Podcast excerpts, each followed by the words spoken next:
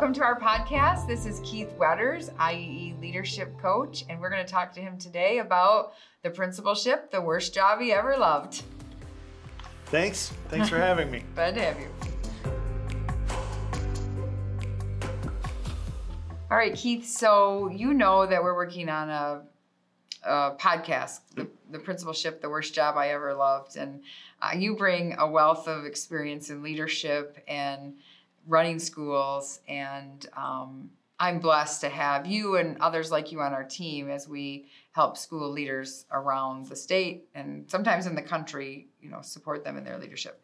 And we've talked about how extremely difficult school leadership is right now. And um, just wondering if you can talk about the best times of the lead of your life as a school leader, the things that motivated you to keep going and to push forward? And what was it about education and leadership that pushed you forward? Well, well, thank you. Uh, I have been fortunate to be a, a, building principal and a superintendent, but my building principal experience has been at all three levels, so elementary, middle, and high school, and I've loved my experiences at all three of them. But the one common denominator for all those is getting to know the students and their families, but seeing students succeed, uh, even at little little successes, is what really drives good leadership. And uh, it can be very difficult, and it's tough, and it's a grind. But uh, I loved what I did, and uh, will continue to support building principals. So the the message you're saying is you got to celebrate even the small successes because that's what drives you. Yes, yeah. even the smallest successes. Sometimes the success is if a if a young person, a first grader, can ride the bus successfully and, and, have a great day at school, and he gets he or she gets home, and it's a successful day because there were no breakdowns. So yeah. even the, the smallest ones yeah. we have to celebrate. And you know, I think that requires us to be very reflective and look for those on our own because I often say as educators, and particularly if you are an educator in secondary we don't get the kudos often from the kids or the parents that things went well, right? You have to be your yeah, own gauge. Yes, yeah, and I and I and I chuckle because that is it is so true because being a building principal, being a leader, you're on an island, you're by yourself. So you have to take uh, those little accomplishments and know that you're doing great work even when you're not hearing about the great work mm-hmm. you're doing. People appreciate it, families and parents appreciate what you do, but you, are correct, sure, they're not going to tell you every day mm-hmm. how great you are. you have to know you're working hard yeah. and taking care of kids. Yeah. yeah. So, how do you foster that, like in a young, if, if I'm a young school principal and every day I walk in and I'm getting beat up and tore down, and how do you, how do I, as a young principal, recognize that and make the shift? What do I need to do? What disposition do I need to have to find that within myself? It's a great, that's a great question. I, I think it's so important for building principals to do those things that they loved and why they're in the position and job they, they chose. Like, for instance, it doesn't seem like anything, but simply being outside when kids are coming into school so you can see uh, see them not in a, not in your office, but seeing them come into school with with a happy face and ready for the day. Uh, building principals got to remember get in get into the classrooms, not just when you're doing evaluations. Get in the classrooms because then you're with kids and you can see them uh, succeeding, not not in your office. Again, I, I, I've said that earlier, but be present, be in the classrooms, be where you are happy. Yes.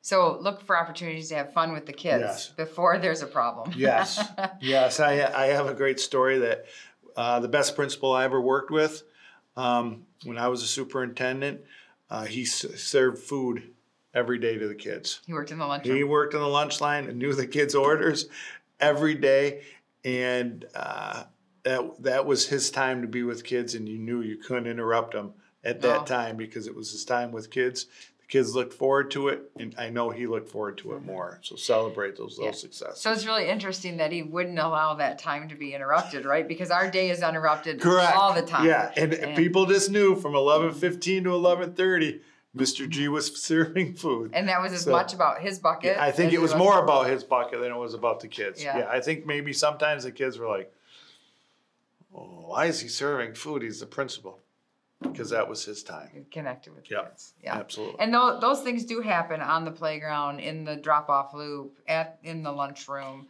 And they really mean a lot when not only for filling your own bucket, but when it comes to then discipline.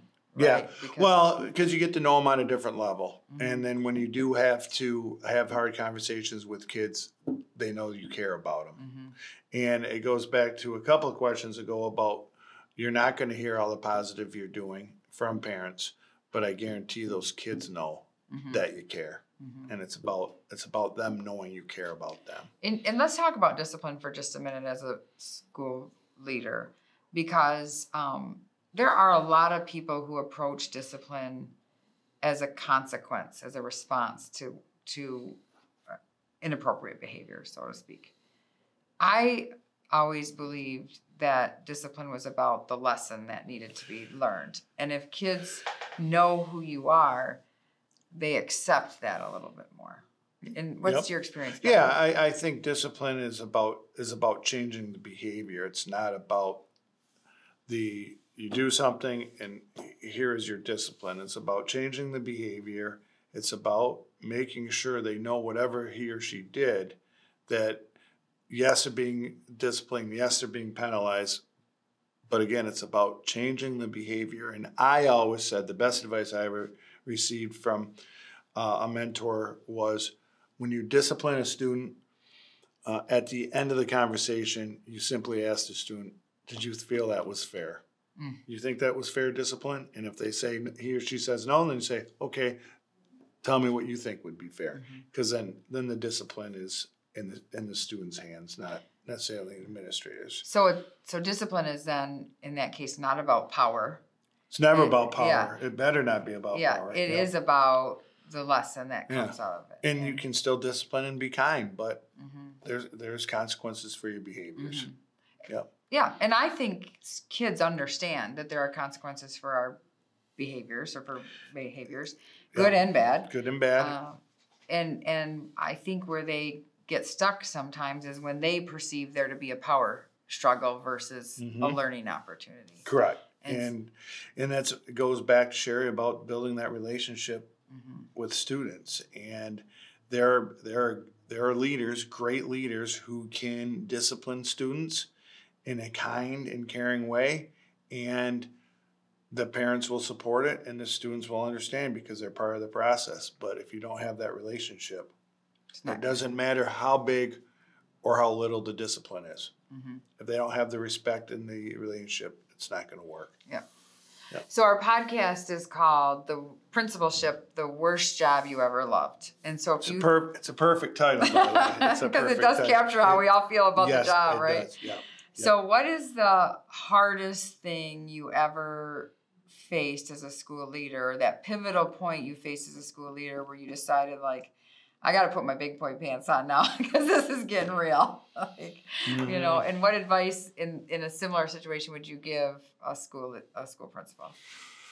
I don't have a I don't necessarily have a specific one, but I I think looking back, um, discipl- disciplining students, and then maybe that student would come back and do something even worse, or uh, even to retaliate against maybe what you did as the leader. So maybe you would have to deal with them again. Does that Yeah. make sense? Like so you put someone out for three days or or something, and then they come back and they're still mad, and you thought what you did was the best for that child and for that family, and there's still that bitterness or that that up the parents are still upset, and then they don't talk to you at games or they don't talk to you at a play, and you thought you did what was right, Mhm. and in your heart you knew it was right.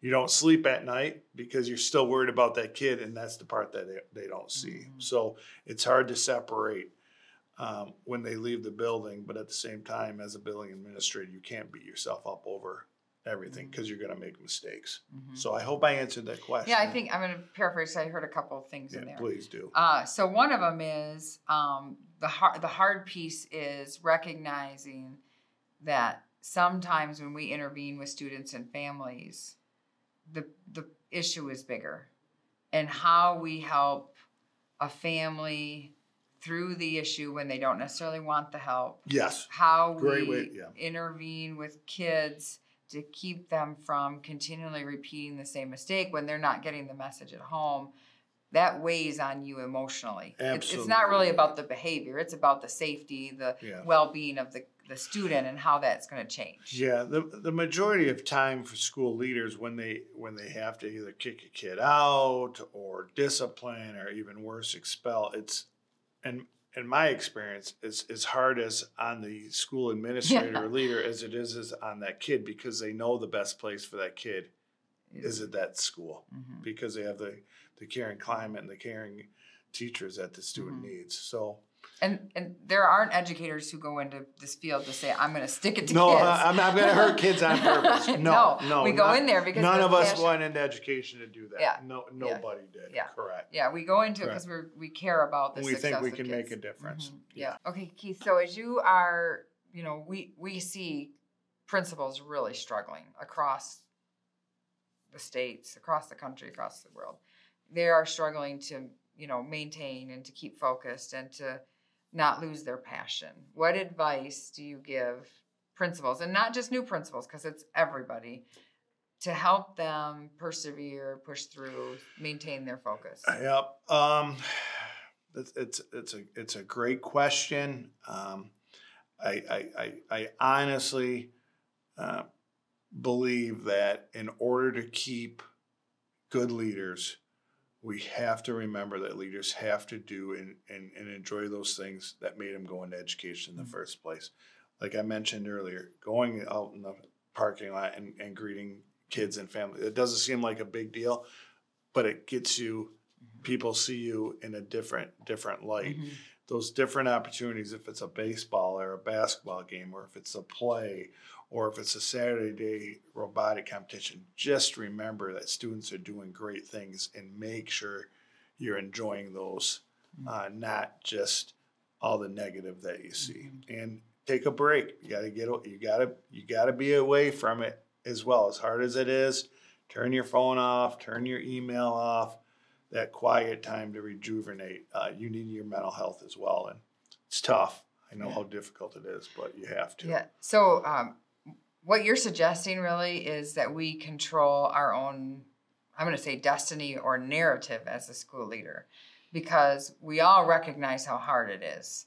And you can stay in that hard and focus only on the discipline because there's five kids sitting out in your office and there's three teachers who are upset about something and and and you can do what Mr. G did and put a pause and say, It's lunchtime. I'm going to take care of me and I'm going to control my destiny and I am going to have a positive next half Yeah. hour. And guess what? Those kids and the upset teachers and the two parents who are mad, they'll all be there when you get They, back. they're all going to be back. they're all going to be back when the sub sandwiches are delivered. yeah. so, So, take time as hard as it is. Yep. Yeah. okay. All right. Well, Keith, thanks. I'm so excited and Thank thankful you. for the work that you do for IEE and help kids and leaders everywhere. So, thank you. Thank you. Yeah. Thanks. Join us for our next episode of The Principalship The Worst Job I Ever Loved.